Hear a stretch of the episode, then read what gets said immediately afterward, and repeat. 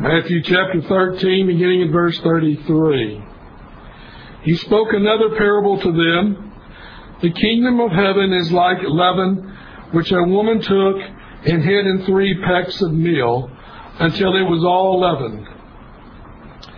All these things Jesus spoke to the multitudes in parables. He did not speak to them without a parable, so that what was spoken through the prophet might be fulfilled, saying, I will open his mouth in parables. I will utter things hidden since the foundation of the world. In verse 31 32, I meant to read.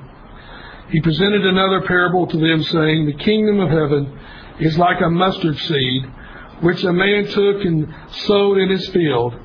And this is smaller than all the seeds, but when it is full grown, it is larger than the garden plants, and becomes a tree, so that the birds of the air come and nest in its branches. Be seated. We've been looking at the parables of the Lord Jesus. And as Jesus says to his disciples, who are the elect of God, to you it has been granted to know the mysteries of the kingdom. But to all the others, it has not been granted to know these mysteries. So to those whom God is going to call to himself, who has already called to himself, these parables uh, are given so that they will understand, understand something of the truths about the kingdom of God. But all others will be left in their state of hardened belief. And they are left there because of the hardness of their hearts. And therefore, because of the hardness of their hearts, like the scribes and the Pharisees, and like much of the multitude, Jesus says, In hearing they will not hear, and in seeing they will not be able to see. It is God's judicial judgment upon them for their rebellion. Now, we've looked at two parables thus far. We've looked at the parable of the sower and the seed. We've looked at the parable of the wheat and the tares.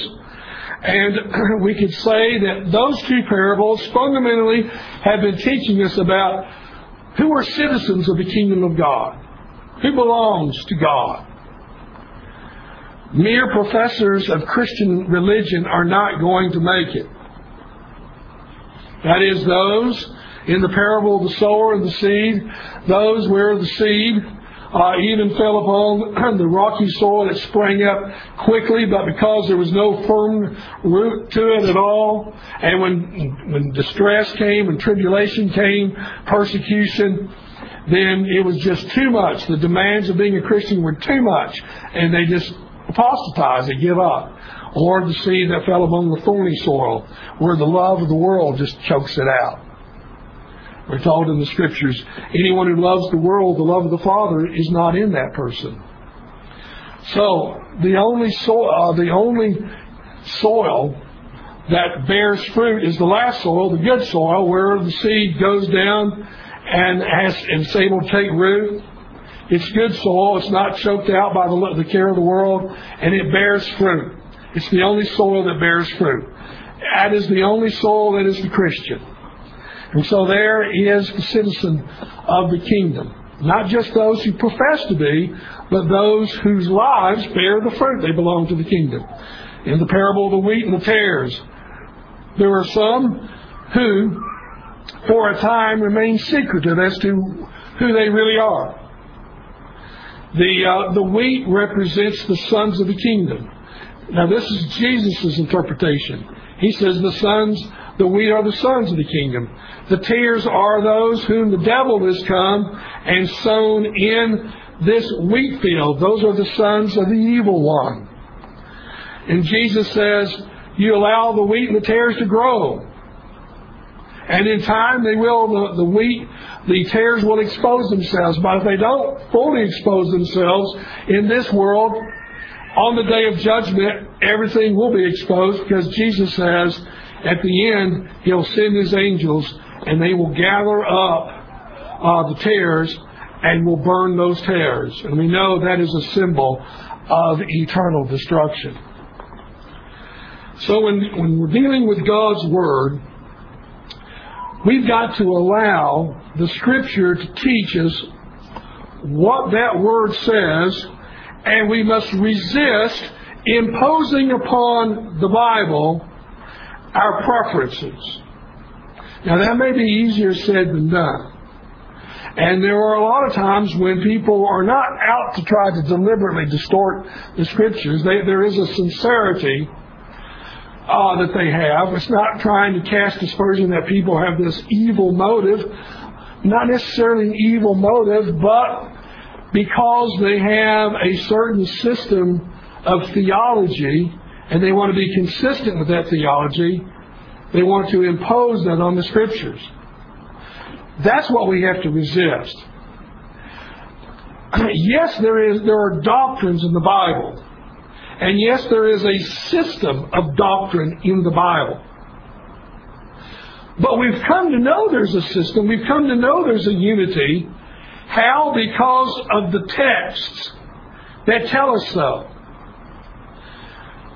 In other words, we must do, I'm going to use two words, but I'm going to define what the words are. We must do exegesis, not eisegesis. Now, exegesis uh, is a word meaning ek. We, we go in and we bring out of, that's what the word ek in Greek means, we bring out of the text what it says. Eisegesis, the word eis is the word for into. And that's what we have to resist reading into the Bible something that it does not say. And the thing about it is, there is, uh, as we talk about the parable of the mustard seed today and the parable of the leaven, there are some quite divergent and opposite interpretations of these parables by sincere Christians trying to understand the Word of God. Uh, there is a theological perspective known as dispensational premillennialism. I'll leave it at that. I can just go into all, all of what that entails. But they have an interpretation of these parables, and it's an interpretation that I believe is unjust, unwarranted uh, interpretation of the text uh, and interpretations that I believe are diametrically opposed to what the Scripture is actually teaching. Therefore, I would say they're guilty of eisegesis. No, they wouldn't say that. So it always comes, it always, brethren, it always comes down to who has done the better job of understanding how what the Scripture how it fits together. That's what it always boils down to. And uh, we have to strive to be diligent at that. Someone could say, and, and, and here's the point. If you are a Christian, you have the Holy Spirit in you. You can't be a Christian without the Holy Spirit. Romans 8 says, uh, the fact is, if you have the Holy Spirit in you, that's what makes you a Christian. If you don't have the Spirit, Romans 8 says you don't belong to Him. So every Christian has the Holy Spirit. So if every Christian has the Holy Spirit, then why don't we all agree? Theologically. You know, I mean, I've, I've asked the Lord many times, Lord, why, why is it there's so so much disagreement among you know sincere believers? Well, I can't say I have the fullest answer, but one thing I think is sure: the Lord wants us in His Word. He wants us to study the Word. He wants us to dig it out. And you know what? When you study the Word and you go in, how many times have you done this?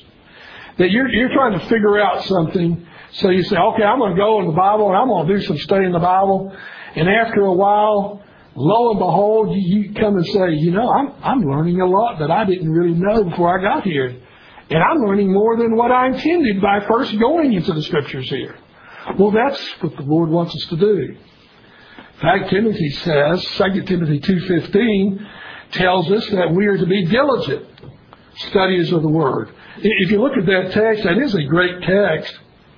2 Timothy 2.15. it says, Be diligent to present yourselves approved to God as a workman who does not need to be ashamed, handling accurately the word of truth. So we, we, we must endeavor to handle accurately the word of truth.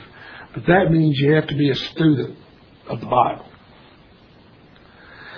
So these parables, these parables of the mustard seed and the leaven, um, we don't need to make them more complicated than they are. They're, not that complicated, actually. A lot of, you know, one of the problems here is that we we have a tendency, and maybe all all those are guilty at times of overcomplicating things that the Bible's simple about. I mean, there's nothing really extraordinarily difficult to understand about if you just let the text speak about the, the parable of the mustard seed and the leavens we're going to see.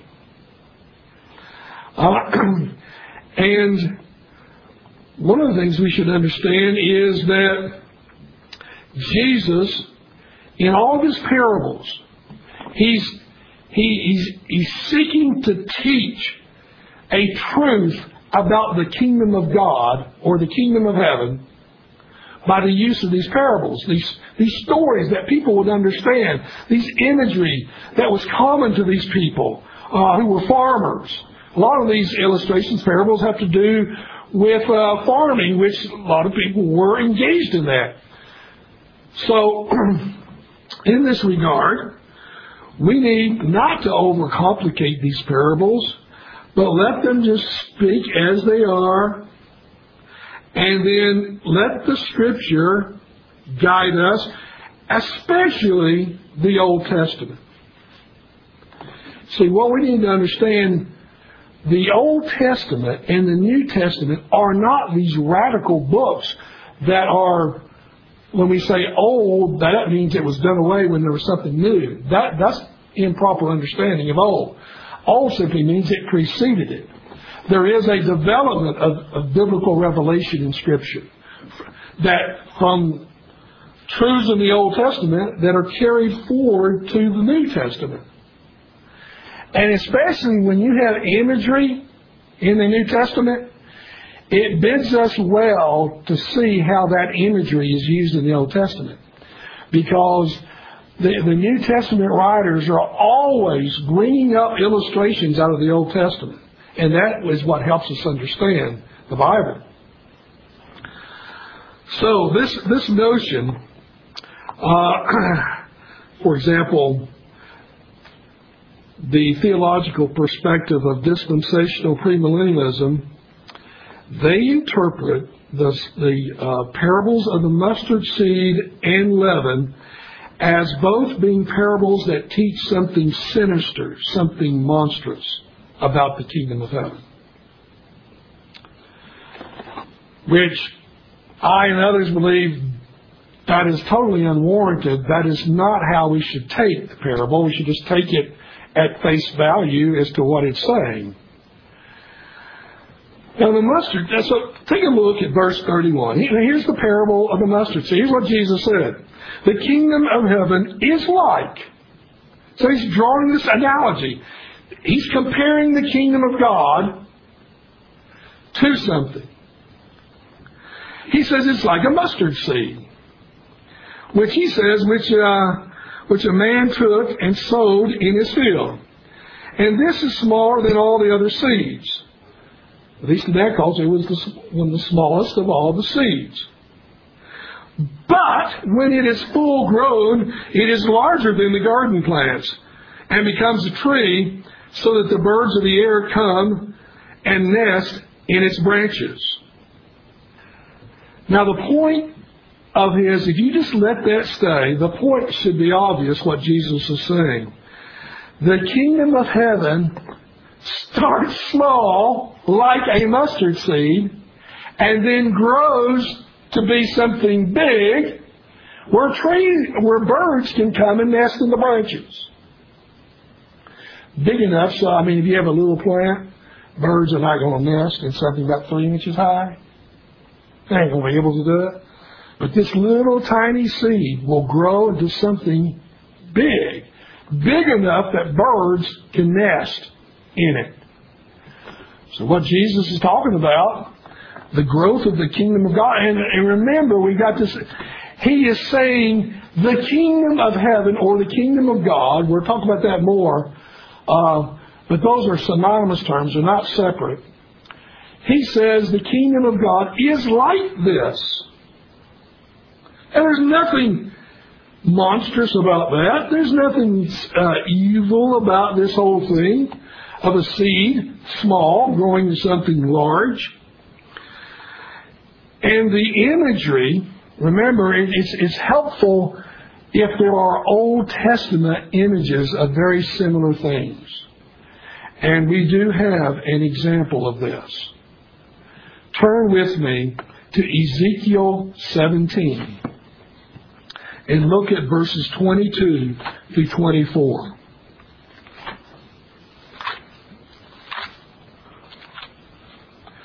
Ezekiel 17, beginning at verse 22.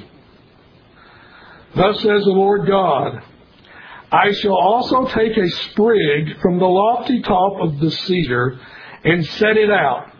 I shall pluck from the topmost of its young twigs a tender one, and I shall plant it on a high and lofty mountain. On the high mountain of Israel I shall plant it, that it may bring forth uh, boughs and bear fruit and become a stately cedar. And birds of every kind will nest under it. They will nest in the shadow of its branches.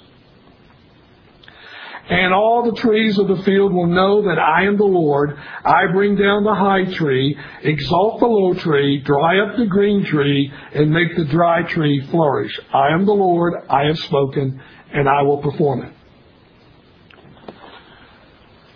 Now, in the context of Ezekiel, Ezekiel was a prophet of the exile.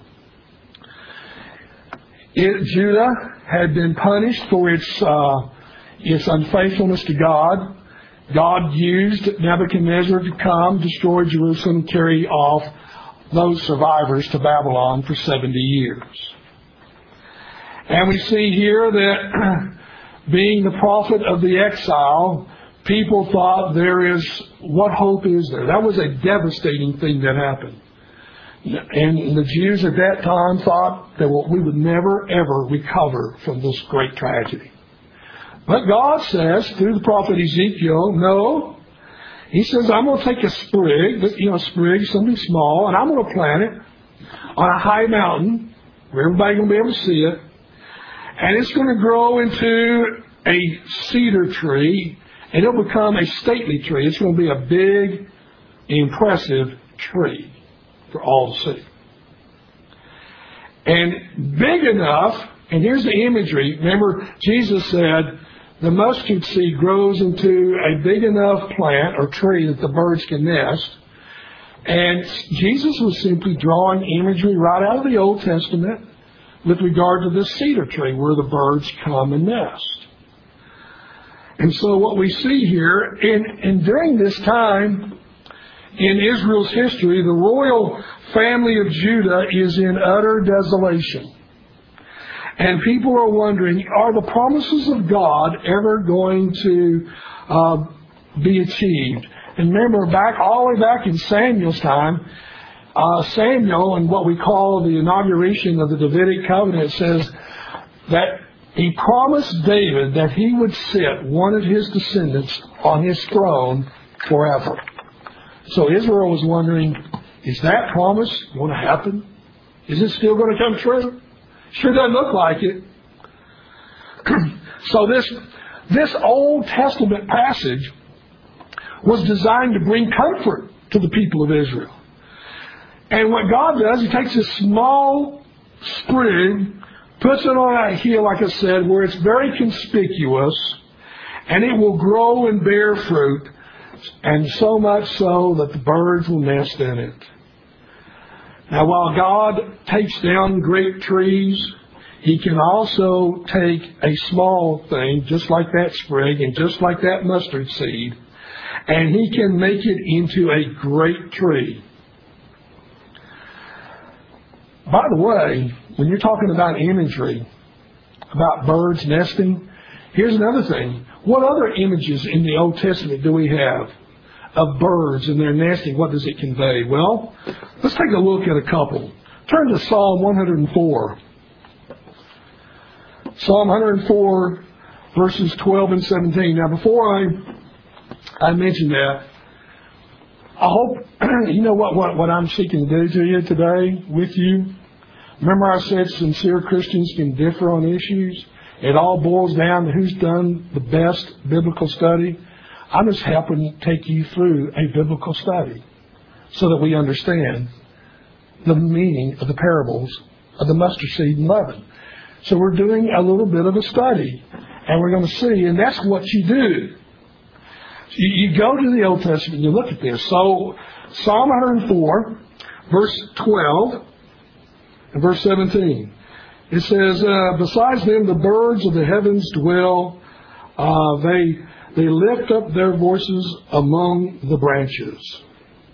In verse 17, where the birds build their nests and the stork whose home is the fir trees. It talks about uh, this this peaceful serenity of, uh, that's pictured that's conveyed here.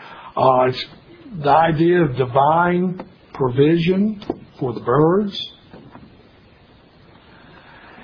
And then we have, let's turn back to Ezekiel. Look at Ezekiel 31. Ezekiel 31, beginning in verse 3, and then verse 9. Now he's talking about, well, first of all, verse 3, he says, Behold, Assyria was a cedar in Lebanon with beautiful branches and forest shade and very high, and its top was among the clouds. And in verse 9, he says, I made it beautiful with a multitude of its branches, and all the trees of Eden, which were in the garden of God, were jealous of it.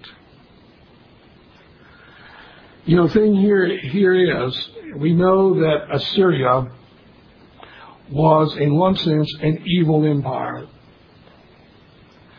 But it was a great empire, great in the sense that it was influential. It conquered a great territory. And, and what God is saying here is anything that it has, any, any impressiveness about it is what I have allowed it to be. And then if you, if you look over, so that's Assyria, but he says, I can allow it to be great in that sense, but then I will bring it down when I decide to bring it down. And he decided to bring it down. If you turn over to Daniel, look at Daniel chapter 4, verse 11. He's talking about Babylon and King Nebuchadnezzar. And in these visions that Daniel is interpreting for Nebuchadnezzar, here's what Daniel says. And, and, and what you got to understand is verse 11 is talking about this tree growing large and becoming strong. That's Babylon. That's Babylon. It's likened to a tree that's growing strong and its height reached to the sky. That's imagery of how influential it was. It was visible to the end of the whole earth. So, as God allowed Assyria to be a great empire as he allowed Nebuchadnezzar to have an empire that was quite impressive and strong. What we're going to see is that God has a kingdom that will be even greater, even more impressive than these empires ever were. So, the principle of the parables for example, the, the principle of the parable of the mustard seed is this growth from a small beginning to greatness. That's what it is. And though, and so that, that's an, an agrarian imagery, but to show you that something similar to that principle, look at, turn back to Daniel. Look at Daniel 2, verses 44 and 45. And you'll see a similar principle, though it's not agricultural, it's something different. In Daniel 2, verses 44 and 45, it says, in, And in those days of the kings, the God of heaven will set up a kingdom which will never be destroyed. And that kingdom will not be left for another people. It will crush and put an end to all these kingdoms, but it will itself will endure forever. Inasmuch as you saw that the stone was cut out of the mountain without hands, and that it crushed the iron, the bronze, the clay, and the silver, and the gold, the great God has made known to the king what will take place in the future. So the dream is true and the interpretation is trustworthy. Daniel had interpreted the dream of Nebuchadnezzar, who had this statue of differing metals. And he and what Daniel is saying, he says, he says, King, he says, you're the first one. But there's going to be an empire that comes after you, the Medes and the Persians. But then there's going to be one that will conquer them, the silver. That is the Greek Empire, Alexander the Great. And then he says, but there's going to be one even greater than them, one out of iron. And that's the Roman Empire. And remember, Daniel says, these are things that are going to take place. His interpretation dealt with historical events that were going to happen. And guess what? We live on this side of history, and that is exactly what happened. And who was born during the reign of Augustus Caesar? But Jesus Christ. And he says that's when the kingdom of God was established. And the kingdom of God is like this stone that was cut out of a mountain, but this stone grows and grows into a great mountain that crushes all these other kingdoms. See what that's teaching? Something that's small that becomes great and is victorious all over all the others. Jesus says, let me teach you something about the kingdom of God. It's like a mustard seed. It starts small, but it grows so large that the birds can nest in it. That's what the kingdom of God is like. It's going to be mighty one day. Brethren, God never fails on his promises. Like those who spied out the, the promised land there in Numbers 13, we are told not to look at the present circumstances, but we are to look at what God had promised. The problem with the ten spies were they looked at the circumstances, the great inhabitants, the big cities, the sons of Anak, these big giants that lived there, when God had already, already said, I've given it over to you. And only Joshua and only Caleb believed the promises of God. And therefore, we, we cannot we cannot look at present events from a human perspective and then from those present events say, well, nothing's ever going to happen for you, for you guys. And I know how uh, people today thinking, oh, oh, you guys that are post millennialists. You guys that believe in the victory of the gospel. Oh, it's so, so wonderful, John. Have, have you read the papers uh, lately? Have you read the, well, now we read the internet. have you looked at the internet lately? Yeah, it's pretty dismal. Oh, so you still confident? Yeah, because I don't depend upon the present for my theology. I look to what God has said. How long was Israel in captivity? In Egypt? 400 years. 400 years. That's a long time. Imagine if you were one of the first generations. And people said, Oh, you're going to be delivered one day? Really? You're crazy. And generation, generation, generation goes by. Well, God's true to his promise it came to pass. And so what we see here, we, we must learn to think like God. We must learn to live by faith and not by sight. That's what the scripture tells us. Be gone with all the skeptics. Be gone with all those uh, relentless diatribes that they give against uh, the church of the Lord Jesus Christ. Forget all of that. It doesn't matter. What matters is what God says in His Word. Our God sits in the heavens, as the Scripture says, and He laughs at His puny adversaries, who in one sense are no adversaries at all. Because what does the Scripture say? God sees all the inhabitants of the earth like grasshoppers. Like grasshoppers. And what is it? God can just step on a nation and says, Oh, I'll take out that nation. And go, Oh, I took out another continent. God is sovereign. When Jesus rose from the dead, when Jesus ascended into heaven, the Bible tells us, according to uh, Peter on the day of Pentecost, he assumed the throne of David that was promised. How do we know that? Because Peter quotes Psalm 110. That's how we know that.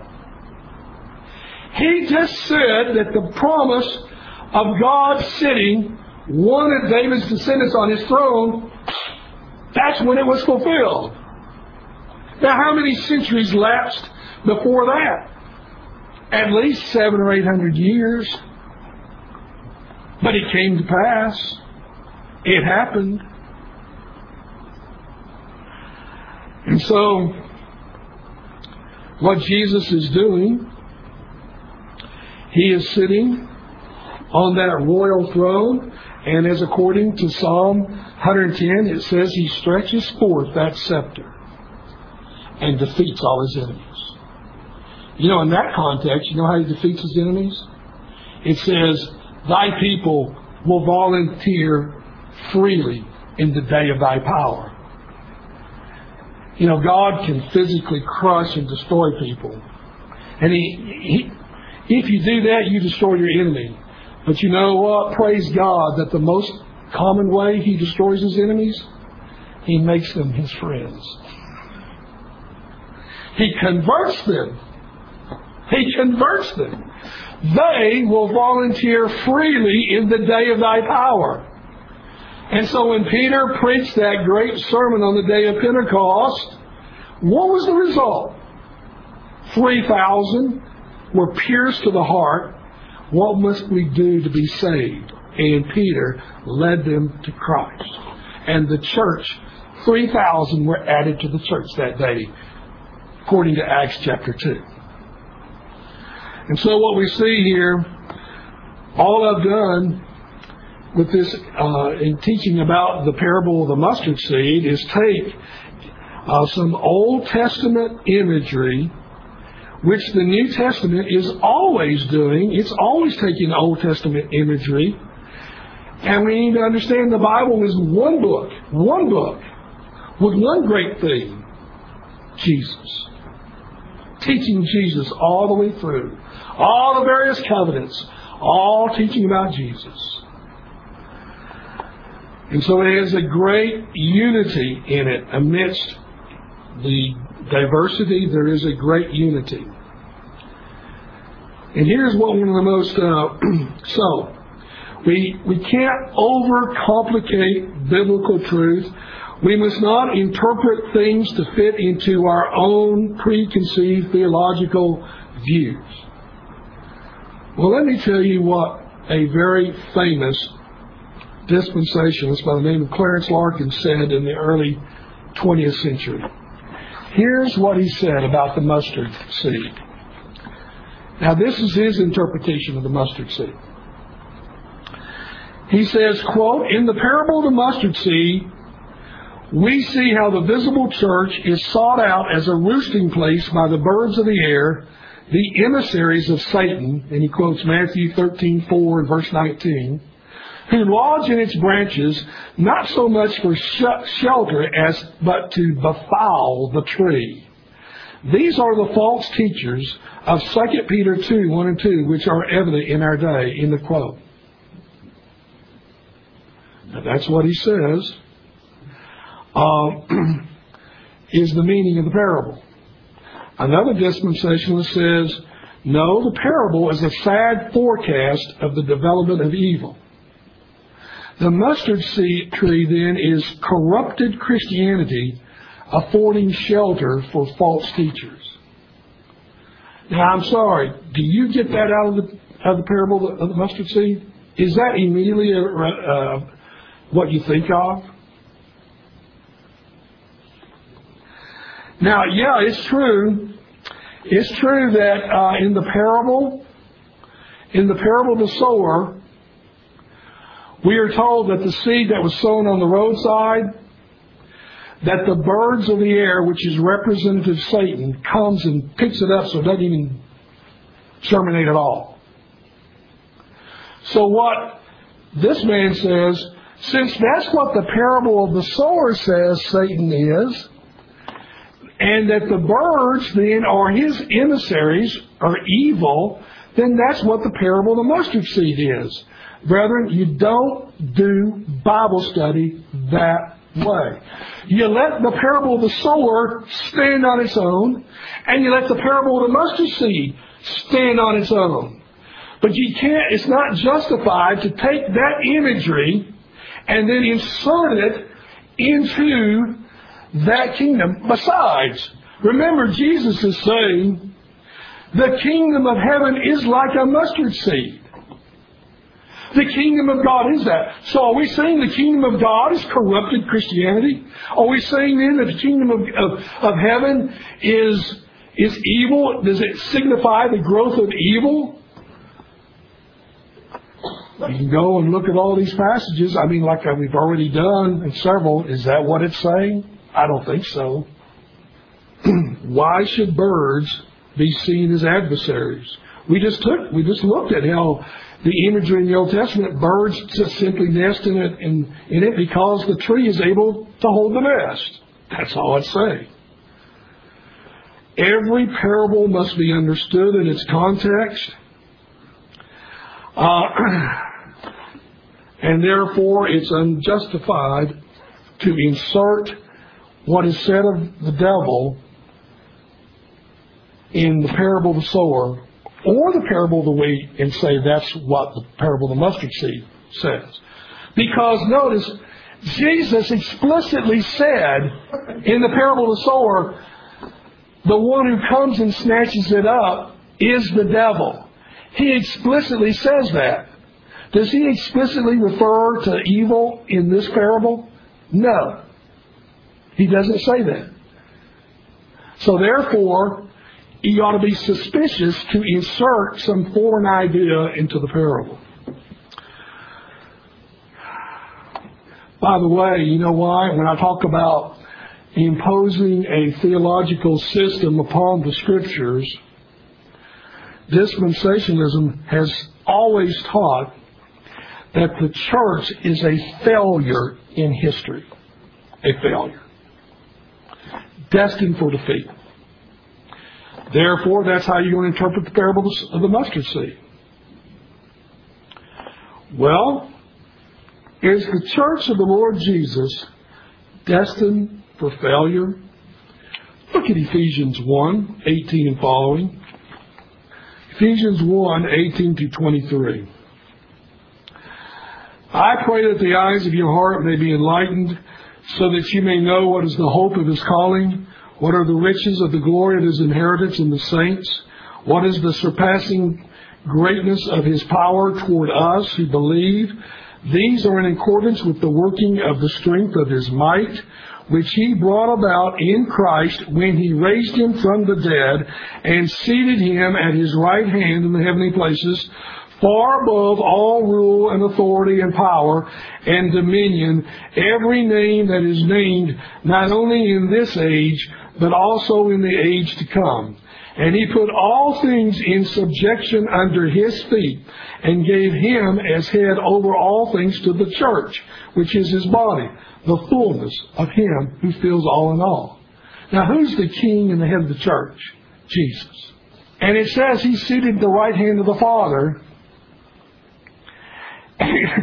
far above all authority, power, and dominion in every name that is named. Now let me ask you something. Does that sound like a defeatist king to you? Is nowhere remotely a defeatist king. especially when you understand what I've already said. It's quoting Psalm 110. There's no defeat in Psalm 110. There's nothing but victory for this Lord who's sitting at the right hand of the Father. And it says he's put all things under subjection under his feet, meaning Jesus' feet, and gave him as head over all things to who? The church. And the church is his body, the full fullness of him who fills all in all. You going to tell me that the church is destined for failure? No, the church is not destined for failure. The church is destined to fill all in all. Why? Because its king and its head is Jesus, who you can't defeat. Remember, when he gave the Great Commission, he says, All authority has been given to me in heaven and earth. All, I have all the power. And you have all the power, who's going to beat you? Nobody. And that's why Jesus says, Go and disciple the nations, and lo, I am with you always to the end of the world. Now, if you got this great king who has all authority in the universe, who has all the power, who can defy him? Who can stop him accomplishing his purpose through his church? Nobody. You see, when you, when you take you, you look at the passage, the parable of the mustard seed, you let it just let it speak naturally, and then you, you, you compare it to the rest of Scripture. I've already shared a lot of Old Testament promises. We've looked at New Testament promises. They don't fit into this perspective of defeatism. That's not allowing the Scripture to interpret Scripture.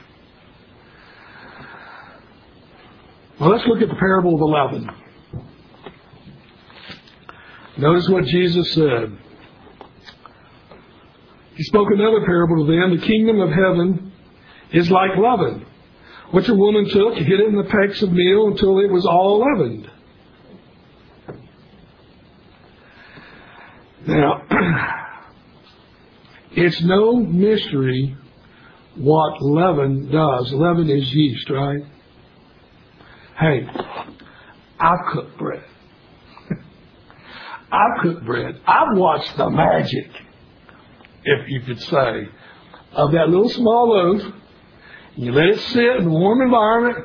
You put that yeast in it. And what are you supposed to do? You go look at it every uh, 30 seconds? No, you just let it alone. Hour or so. You come back. Wow. It's kind of just grown. How did it grow so big? Because the yeast, the leaven, gradually permeated all parts of that bread and caused it to expand. What is Jesus saying? That's the kingdom of God. That's the kingdom of God. It will grow and grow and grow until it fills the whole loaf. And it impacts the entire loaf. There's nothing complicated about that. And yet, here's what, well, you know the name C.I. Scofield, don't you? You should, his Bible. If you ever read his notes on the parable of the leaven, here's what you're going to find. He says leaven as a fermenting process is uniformly regarded in Scripture as typifying the presence of impurity or evil. Now, the key word there, he says uniformly, meaning everywhere it's pictured as something bad. And he quotes Exodus 12:15 uh, in this regard. And he goes on to say, now he's right in this regard. He says, Jesus talked about beware of the leaven of the Pharisees. Watch out for those guys because they're insidious. And they have a way to influence people. Well, that's true about the leaven of the Pharisees.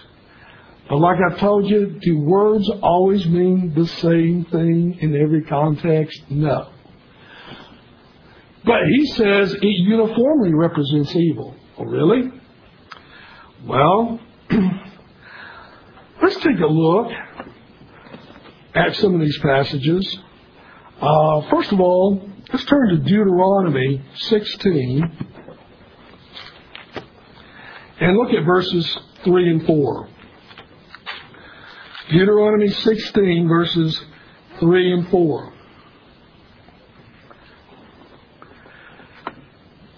Now, what Scofield, when he taught this, he, he, he mentioned verse 4, but he left out verse 3. should not leave out verses, especially if they're important. so let's read verses 3 and 4. It says, and it's talking about the feast of the Passover. He says, You shall not eat leavened bread with it seven days. You shall eat with it unleavened bread, the bread of affliction. For you came out of the land of Egypt in haste, in order that you may remember all the days of your life, the day when you came out of the land of Egypt. Now, the thing about it is, the reason that God told Israel to eat only unleavened bread? Because he, he said, Pharaoh has given, has granted you to get out. Get out. It says you are to eat unleavened bread, for you are to come out in haste. In haste. You don't wait around for the bread to leaven, do you? You don't wait around however long it took in those days for bread to be totally leavened. You don't wait around for that. You get out now. So since uh, they were to leave the Passover, commemorated their leaving in haste, he says, eat unleavened bread. He's not condemning leavened bread. He's just saying, because you, le- you left in haste, eat unleavened bread. If you look at Exodus, turn over to Exodus 12, look at verse 34. It's talking about the Exodus, the leaving out of Egypt. It said, verse 33 and 34, it says, And the Egyptians urged the people to send them out of the land in haste, for they said, we shall all be dead. In other words, Jim says, we've had enough of these Jews, these Israelites. Get them out of, get them out of their territory. As fast as you can, just get out. So the people, verse 34, took their dough before it was leavened with their kneading bowls bound up in their cloths on their shoulders. Now let me ask you a question. What were the Jewish people commonly eating in their bread? Leavened bread, right? That's what they were normally eating. Are we going to say, as Scofield says, it, it uniformly means, leaven means evil? Are we going to say all of Israel there was evil? Is that what we're going to say? Well, of course not. So here's an example that leaven doesn't always mean evil. It all depends on the context. It's, it's the leaven of the Pharisees, yes. But simple leaven in bread, there's nothing insidious about that. It's simply teaching things will grow when there's leaven. And such is the kingdom of God. So, Context, context, context is what governs reading. And you got to look at all of the context, not only that passage where it's found, you got to go, I've read it, says, all right, if you say it means always evil, let's go look up. I can get out a concordance. You know, back then they may not have it, but you got a concordance. Well, let's look up every instance of love and see if that's the case. Well, it's not the case. That's the point.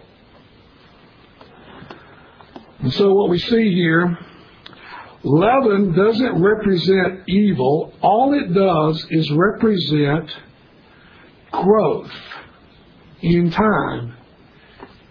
That's all that it means in this text. I have no right to interpret it any other way. Unless I want to say that the kingdom of heaven is evil or something. But guess what? Dispensations make a distinction between the kingdom of heaven and the kingdom of God. I don't know if you knew that, but they do. And what they mean by the kingdom of heaven is the visible Christianity, and that the kingdom of God is that which is spiritual. So they make this radical distinction between the kingdom of heaven and the kingdom of God. Well, the, the question is, well, are you right or not? Well, let's look what, what does the scripture say. Well, here's the deal. Turn with me to Matthew chapter 4, verse 17. From that time, Jesus began to preach and say, Repent, for the kingdom of heaven is at hand. This is when he began his ministry in Galilee. So he began to say to the people, Repent, the kingdom of heaven is at hand. All right? Now, that's what Matthew says. Well, what does Mark say? So turn over to Mark 1, verse 14. And after John had been taken into custody, Jesus came into Galilee preaching the gospel of God, saying, The time is fulfilled, and the kingdom of God is at hand. Repent and believe in the gospel. Brethren, all that you see there is Matthew used the term kingdom of heaven, Mark uses the term kingdom of God, but they're both speaking about the same event. Now, if there's a distinction between the two and one is evil and the other is not, we've got a real problem on our hands. a real problem of interpretation. Now, to show you in one in, in one passage that those terms are synonymous and they're not separate, turn over to Matthew 19. Matthew 19, verses 23 and 24. Now watch, watch this carefully. And Jesus said to his disciples, Truly I say to you, it is hard for a rich man to enter the kingdom of heaven. He's talking about the young rich ruler. And again I say to you, it is easier for a camel to go through the eye of a needle than for a rich man to enter the kingdom of God. Now, is Jesus making some distinction between the kingdom of heaven and the kingdom of God? Well, no. Actually, verse 24 is he's repeating what he just said in verse 23, but simply saying how difficult it is for a rich man to enter that kingdom. There's no distinction between the kingdom of heaven and the kingdom of God. How clearer can it get? Really? Why the two terms? I mean, they are two terms. Why, why is the kingdom of heaven used and the kingdom of God? If they're basically are synonymous. Well, we could say this that that the use of the term kingdom of heaven designates the origin of the kingdom. Where does it come from? Remember Pilate says, Are you are you a king? Jesus says, Yes, but my kingdom is not of this world. In other words, the source of my kingdom is not this world. Because Jesus says, if it were, my disciples would be fighting right now. But they're not fighting with swords. No, my kingdom source is heavenly. And the kingdom of God uh, is stressing on simply the fact that it is a spiritual kingdom on this earth. And Daniel said, by the way, Daniel said if you remember when we read Daniel 2:44, he says that stone will grow that the kingdom of God began as that stone and grow to a mighty mountain. That's the kingdom of God. So there's nothing evil, there's nothing sinister about the kingdom of heaven. It's just explaining, you know, one emphasizing the source of where it comes from, and the others emphasizing that it fills the world. That's all it's doing. You see what I've done today? What I've done, I trust, is show you, yes, there are people who are sincere, who have interpretations, but you have to see who has done the best job of interpreting the Scriptures. And I say the, those who've done the best job are those who just let the parable stand as, as is. It's not hard to understand.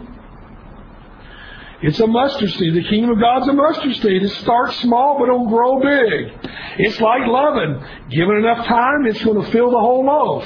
That's the kingdom of God. There's nothing evil. It's glorious. That's what's taught. We don't have a defeatist God.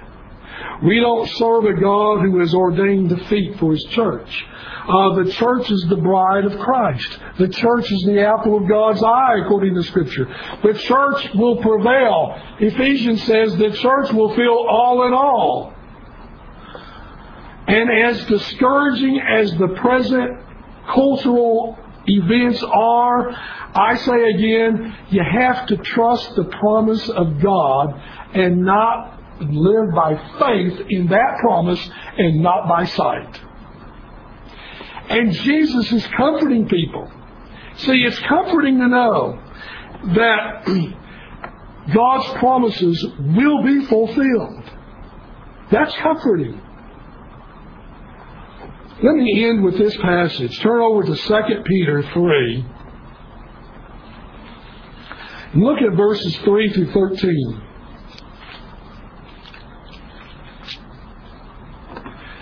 Now, this is on the other side of the resurrection, so a lot of the arguments given here may have been given to you at some point. Oh, you Christians believe that Jesus is coming back again? You talking about the second coming, Christians? You really think that's true? Come on, Christian. Has he come?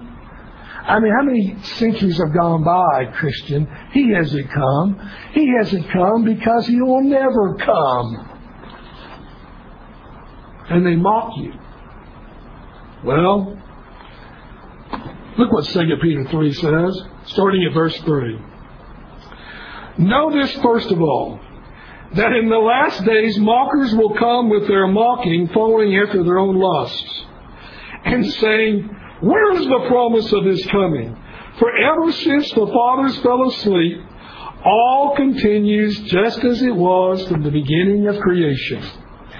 For when they maintain this, it escapes their notice that by the word of God the heavens existed long ago and the earth was formed out of water and by water, through which the world at the time was destroyed by being flooded with water. But the present heavens and earth, by his word, are being reserved for fire, kept for the day of judgment and destruction of ungodly men. But do not let this one fact escape your notice, beloved, that with the Lord one day is as a thousand years, and a thousand years is one day. Let's stop right there. See, he says, you can't use time like the mocker says. He hasn't come. Nothing has changed. Well, what is, what is a thousand years to God? It's a day. Do you think a day is a long time? Not really. Well, that's like a thousand years to God. So what? He hasn't come by, come back 2,000 years. I don't think if you say, I'm going to be back here in two days, that's very long. But that's like 2,000 years to God. So all these people say, Your Jesus is coming back. he hasn't ever come back. He's not coming back. Well, you're looking at it from a human perspective. You need to look at it what God says. A thousand years is nothing God. Then he, can, he continues. The Lord is not slow about his promise, as some count slowness, but is patient towards you, not wishing for any to perish, but for all to come to repentance. But the day of the Lord will come like a thief, in which the heavens will pass away with a roar, and the elements will be destroyed with intense heat, and the earth and, and its works will be burned up. Since all these things are to be destroyed in this way, what sort of people ought you to be in holy conduct and godliness? Looking for and hastening the coming of the day of God, on account of which the heavens will be destroyed by burning and the elements will melt with intense heat. But according to his promise, we are looking for new heavens and a new earth in which righteousness dwells. Brethren, when Jesus wins planet Earth, and he will win planet Earth, he will come in all of His glory. And He will come in the glory of His kingdom. And, and when He comes in the glory of His kingdom, despite all of the critics who said, you know, when is He coming? When that day arrives, they're going to say, just like those in Noah's day, when it began to rain, they went, uh-oh. Maybe he wasn't crazy after all in building this ark. And when Jesus comes in all that glory, and all are gathered before him, and then all the skeptics will say, uh-oh, I guess those Christians were right after all. And when the Lord Jesus comes in that glory, he will come and he will wipe all our tears from our eyes. And all our sorrows will be laid aside. And our hope will be achieved. It's coming. Be patient. The promises of God will not fail. They will not fail. They are coming. Just believe your God. Just believe His Word. And when His Word says His kingdom will grow from a small beginnings and fill the whole earth, believe it. Believe it because God said it. Let us pray.